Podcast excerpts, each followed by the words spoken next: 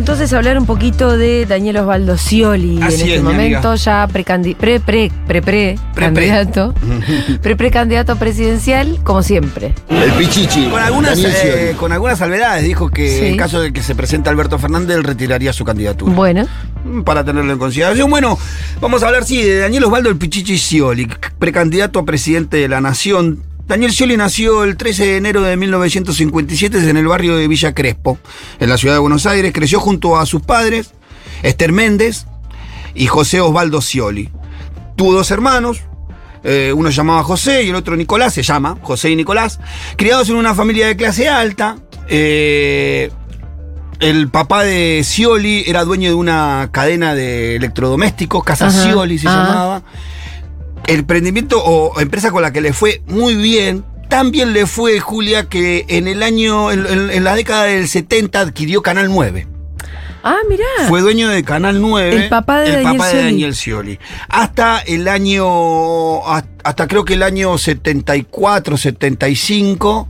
No más, ya 76 creo que cuando Isabel de Perón estatizó los canales de televisión, el papá de Daniel Scioli pierde el control del Canal 9, lo recupera ya con la vuelta de la democracia en el año 1983 con Alfonsín. En el año 1977 pasó un hecho muy puntual que puede haber marcado la personalidad de Daniel Scioli. A su hermano lo secuestraron, un grupo armado lo secuestró. Hay algunas sospechas que pudieron haber sido organizaciones políticas armadas en ese tiempo. Algunos nombran a los Montoneros o alguna el ERP, alguna de esas fuerzas. Daniel Scioli, con 18 años, hizo cargo de la negociación con los secuestradores y vía un pago de un rescate logró la liberación de su hermano. Creo que con 18 años debe haber sido un hecho que lo marcó muy profundamente. Imagínate con 18 años hablando con los secuestradores de tu hermano. ¿Y se sabe por qué fue él y no el papá? No se sabe bien, no se explica bien. Traté de buscar información para aseverar quién lo había secuestrado, tampoco es tan claro. Sí. Los rumores son que en esta ola de secuestro de los 70, donde muchos grupos armados usaban para financiarse los secuestros de personas de sectores de clase alta, pareciera que este secuestro estaba envuelto en eso. Scioli realizó sus estudios primarios en el Colegio UAR de Villa Sarmiento y sus estudios secundarios, mirá dónde los terminó, Julia, en la Escuela Superior Comercial Carlos Pellegrini de la Universidad de Buenos Aires. Ah, no sabía que había el Pellegrini. Yo tampoco. No tiene pinta, ¿viste? No tiene pinta de haber ido al Pellegrini. No. Posteriormente, estudió marketing en la Universidad Argentina de la Empresa, pero abandonó la carrera más adelante y mirá, parecido a lo de Patricia Burlis. En 2015 retomó los estudios en la misma universidad y se recibió de licenciado en comercialización el 5 de octubre del 2015. Esa es la famosa UADE. Claro, tras rendir libre las materias y presentar su tesis final. Cuando él deja los estudios, en esta primera etapa, en la Universidad Argentina de la Empresa, lo hace porque tenía alguna inquietud deportiva. Le gustaba mucho la motonáutica. Y se convirtió en piloto de lanchas. La motonáutica son las carreras de lancha. Tuvo una carrera muy exitosa. Llegó a ser 8 veces campeón del mundo. Sí. Ganó carreras habido por haber. Creo que marcó un antes y un después en la motonáutica argentina, Daniel Scioli. Previo a Daniel Scioli nadie le daba bola. Este tipo ganaba por todos lados. Pero boludo, fue porque también la familia pone guita para que empiece a importar un deporte que no le importa a nadie. Porque aparte es un deporte carísimo. Pues si vos lo pones en todas las revistas al deporte, entonces empieza a ser relevante. Claro, el único momento donde fue relevante la motonáutica, o como mierda se diga, fue con el liderazgo de Scioli. Y ni antes ni después. Y no. Porque evidentemente no daba quien pusiera la torta para que eso tuviera relevancia en los medios. Su carrera fue exitosa. Pero bueno, se hizo famoso. Sí, fue exitosa su carrera, como digo, 8 veces campeón del mundo en distintas categorías. No entendí bien la motonauta, traté de investigarla en función de eso, pero tiene distintas categorías, que va por litro de aceite en los motores, un quilombo. Pero ganó en muchas categorías. Además no va el caso. No. Hasta que en el 4 de diciembre de 1989 él venía a más de 170 kilómetros con su lancha por el Río de la Plata y una embarcación, creo que un barco de carga, pasaba por el mismo lugar, generó una ola que hizo que su lancha volara por los aires, que él y su compañero fueran despedidos de la cabina, con la mala suerte de él caer sobre la hélice que le hizo perder su brazo derecho, ¿no? Sí. Su brazo derecho. Fue un accidente muy fuerte que preocupó a toda su familia y acá Daniel Osvaldo nos cuenta un poco. A ver.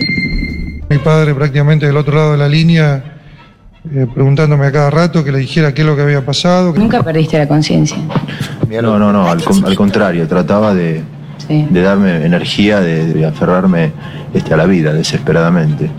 A Karina le escribí la primera línea con la zurda. ¿Y qué le dijiste? Que en este momento la amaba más que nunca realmente, porque sentía su presencia muchísimo. Karina, ¿vos cómo lo ves a él? ¿Bien? Bien, igual que siempre. Es increíble el ánimo que tiene y la fuerza que tiene. Siempre la tuvo y la va a tener ahora. Con una sonrisa amplia, con muestras de afecto de numerosas personas. ¿Vos porque querés fotos? No, nadie lo podía creer.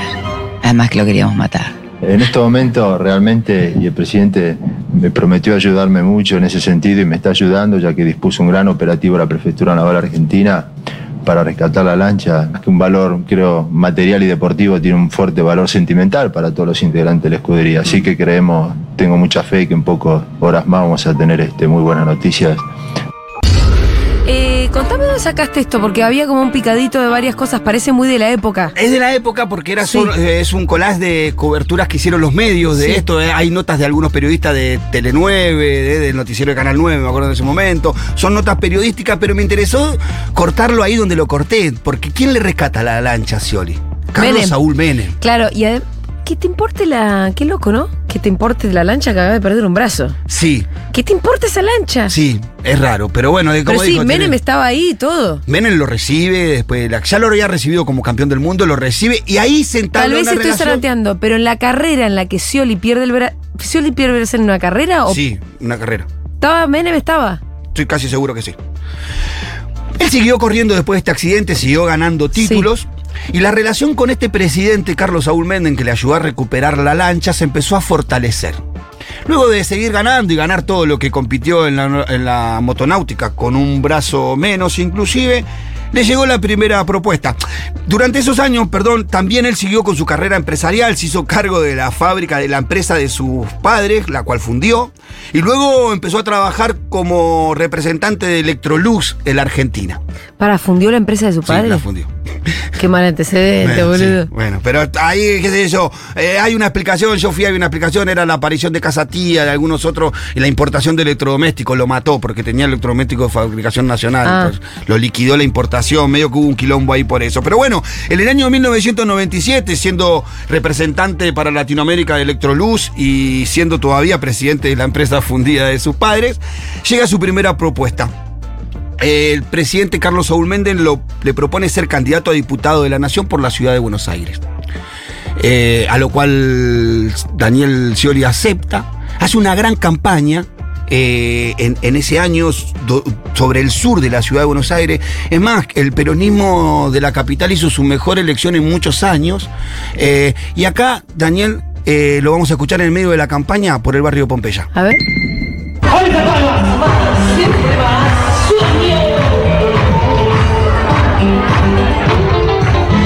La zona sur, sin lugar a dudas, nos hemos hecho los trabajos más intensos, llevando nuestras propuestas, lo que son el tema urbanístico, lo que es el tema de la vivienda, lo que es el tema de las iniciativas de seguridad, lo que es el tema hacia la juventud, nuestras iniciativas al primer empleo, nuestro primer hogar, y así sucesivamente. Y creo que si a la Argentina le va bien, a los primeros le tiene que mejorar aquellos barrios más humildes, los que más lo necesitan. Esto es consecuencia del trabajo muy intenso que hemos hecho desde principio de año, en enero, cuando comenzamos la campaña. Habla parecido, ¿no? Sí. Siempre tuvo ese estilo. Sí, tuvo ese estilo. Ahí estaba un poco más efusivo, inclusive. Hizo una buena elección el peronismo, como bien dije, en un momento muy complicado para el peronismo. Y ahí se convierte en diputado nacional. Se convierte en diputado nacional. Hablamos del año 1997, el menemismo empieza a caer en picada libre, hacia abajo. Los resultados electorales de ese año 1997 a nivel nacional fueron resultados más bien negativos para el peronismo. Pero había un solo peronista en la Argentina que estaba contento ese día y era Daniel Scioli. Y acá escuchamos por qué. No todos los justicialistas se sienten derrotados. Para Daniel Scioli, en la capital federal, los resultados superaron sus expectativas.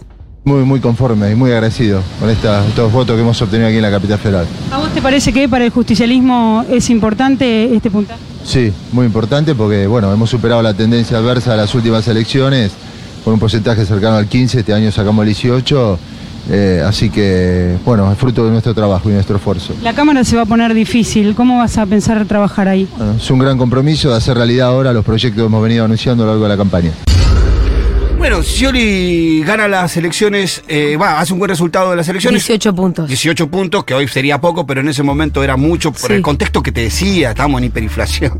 estábamos cayendo, saliendo de la convertibilidad con un quilombo de pobreza. Bueno, en el año 1997, ahí está el documental de Pino, ¿no?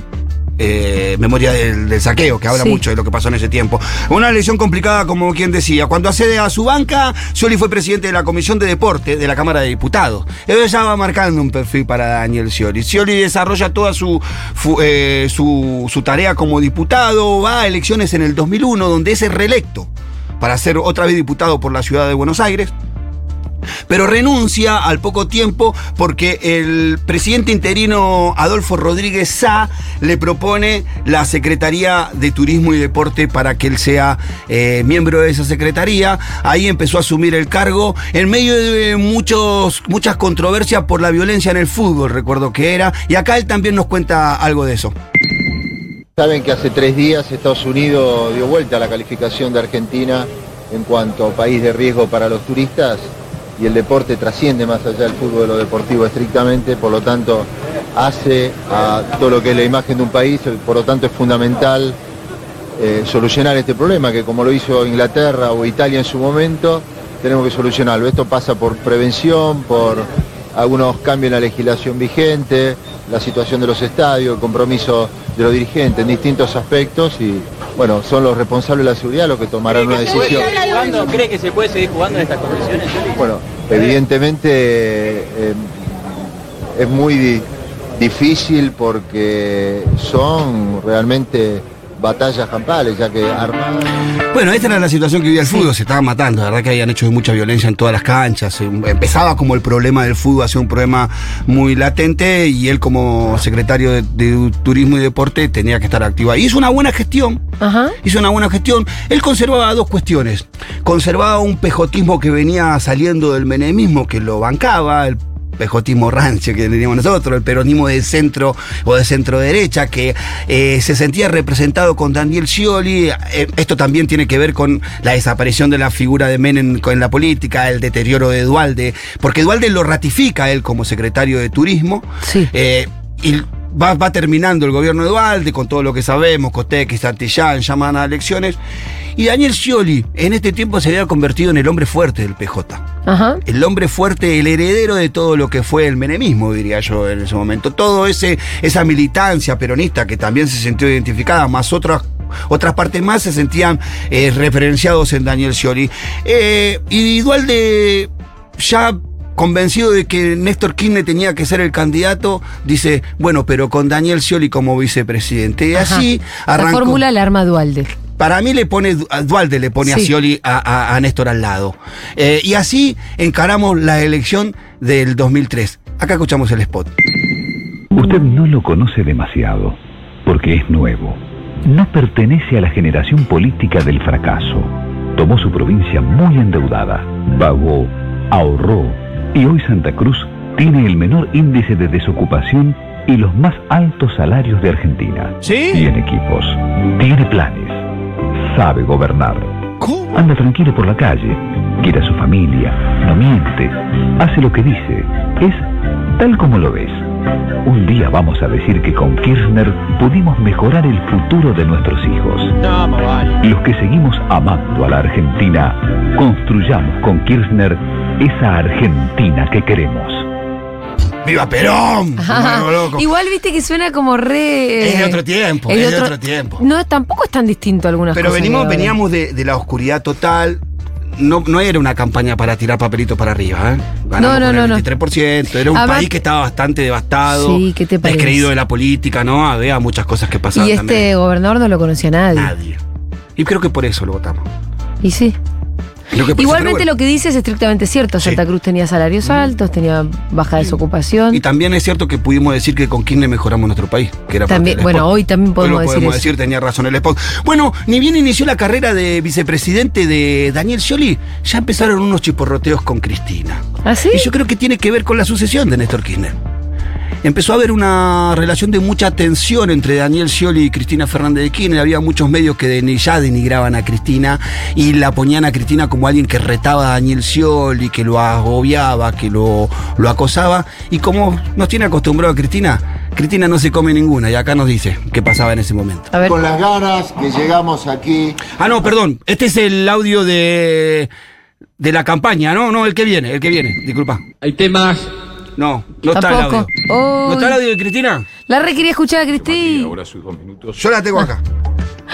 ¿La tenés ahí en tu teléfono? Sí, yo la tengo acá seguro. Bueno, tranquilo. Dame un minuto que la tengo acá seguro. Porque está, la quiero escuchar porque le pone los puntos de una manera excepcional. Esto mientras Scioli era vicepresidente de Néstor, Cristina era senadora, iba a ser la próxima presidenta, pero eso todavía no lo sabíamos. Ay, no lo tengo, lo perdí, perdón. Bueno, está bien, sigamos. Perdón. ¿Puedo ser tan pelotudo? La verdad. Sí, puedo ser tan pelotudo. Bueno, Cristina se enoja con Daniel Scioli, sí. Le dice a Daniel Scioli de que ella bajo ninguna circunstancia lo agobia y lo persigue, solamente le llama la atención dos cosas. La falta de conocimiento que tiene el vicepresidente del reglamento de la Cámara, que lo deja en evidencia en cuanto a su manejo, su mal manejo de la Cámara, le dice Cristina, y que ella tiene sospecha de que el vicepresidente la hace escuchar en el despacho. Así, en el medio del recinto le dice Cristina eso. ¿Eso le dice? La cara de Daniel Scioli. No sé, porque nunca pone mucha cara. No, quedó petrificado sin decir nada. Cristina, una Cristina que venía con una gimnasia de debate. Entendamos que Cristina fue una de las únicas diputadas que discutía con el menemismo. Claro, sí. Se peleaba con todo el peronismo porque decía que el menemismo nos llevaba al desastre. Yo estaba muy acostumbrada. Lo recagó a bifes a Daniel Scioli.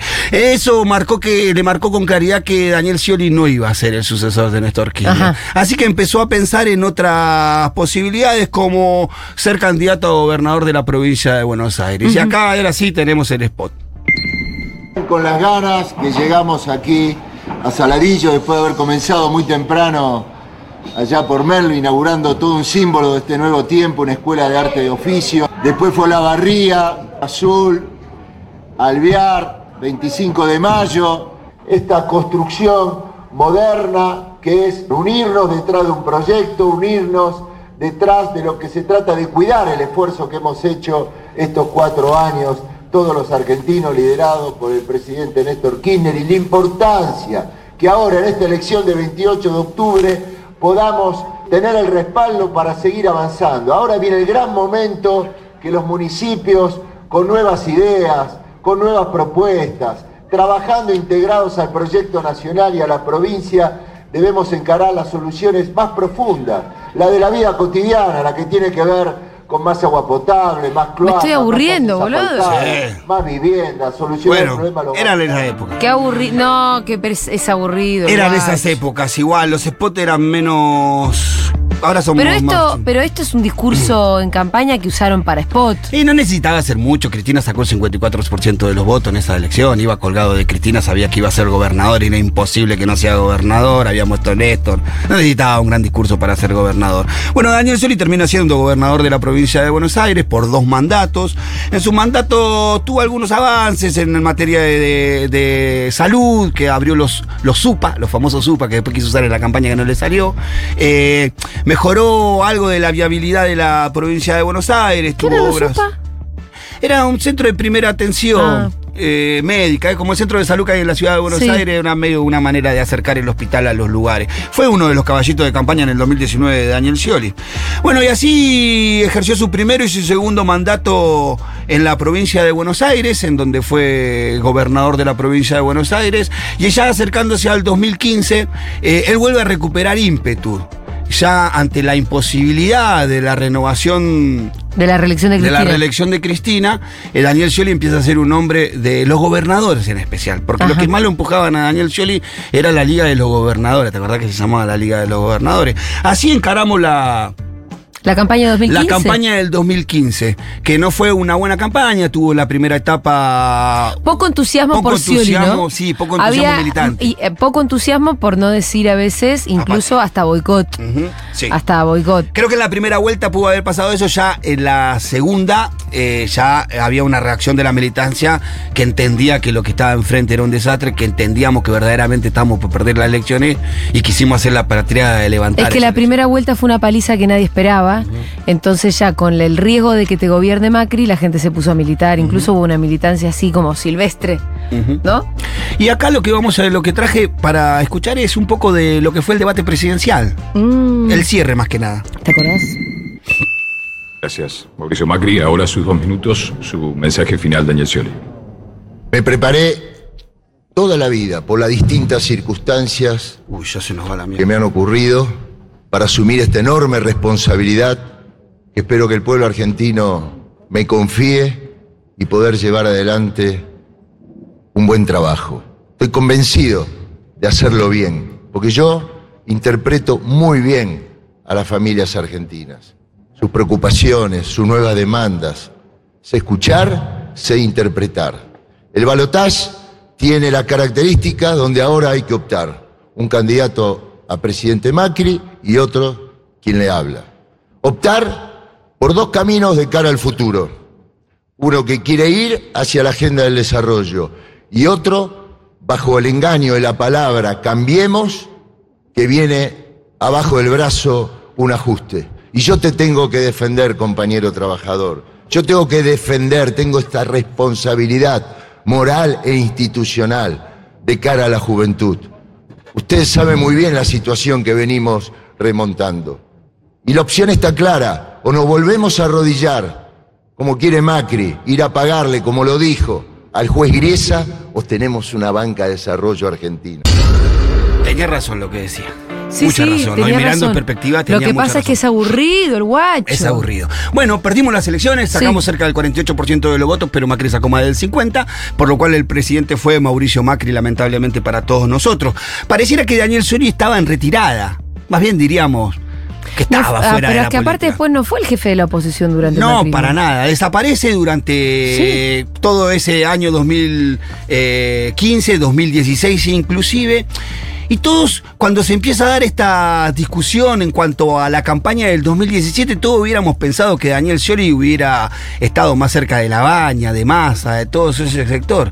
Pero sin embargo tuvo un gesto de lealtad que nadie esperaba de Daniel Scioli y se acercó a la candidatura de Cristina Fernández de Kirchner. Más aún, fue el 5.º candidato a diputado por la lista que encabezó Cristina Fernández de Kirchner, accediendo a la Cámara de Diputados. Creo que ahí, para los kirchneristas, hubo un indulto de Daniel Scioli. En un momento en donde Levita... Años le costó. Sí, en un momento en donde Levita jugaba con randazo, en donde había muchas traiciones, en donde Alberto Fernández era jefe de campaña de la lista opositora a Cristina. En un momento muy complejo, en donde todo estaba turbio, Daniel Scioli tuvo la entereza y, diría yo, la lealtad que no le esperábamos de acompañar a Cristina en esa campaña, de ser candidato a diputado número 5. Había una lectura sobre ese lugar. Los medios decían, Cristina lo está pisoteando, lo está meando a Scioli, poniéndolo 5. Cristina lo rescató del ostracismo a Scioli, poniéndolo 5 en la lista de diputados, porque si no hubiera estado 5 en esta lista de diputados, hoy Scioli no estaría en la cabeza de nadie. Luego, ya con el gobierno de Alberto Fernández, recibe la propuesta de ser embajador en Brasil, en donde hace una gran tarea, por lo menos por lo que dicen los empresarios argentinos y algunos funcionarios, lo que hemos visto, en vinculación con Bolsonaro, y hizo una gran tarea para poder arrimar en negocios y ahí como que revitalizó su figura.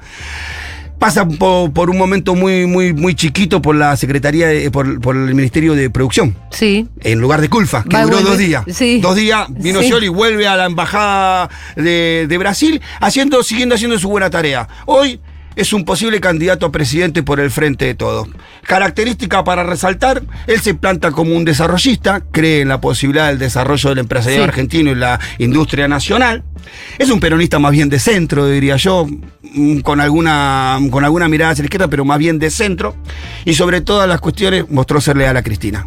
Esas son las virtudes. Mira que, bueno, muy solista de tu parte, te voy a decir el final. Yo creo que el que haya acompañado a Cristina y no haya tomado el camino corto que tomaron mucho en darle la espalda a Cristina en el 2017 y jugarle en contra, es mucho para valorar en él. Bueno, muy bien, ahí tuvo un perfil de Daniel Scioli by The Pitu Salvatierra, que hoy va a estar estrenándose como panelista en el programa Duro de Domar a las 21:30 en C5N, así que vamos a estar bancando ahí.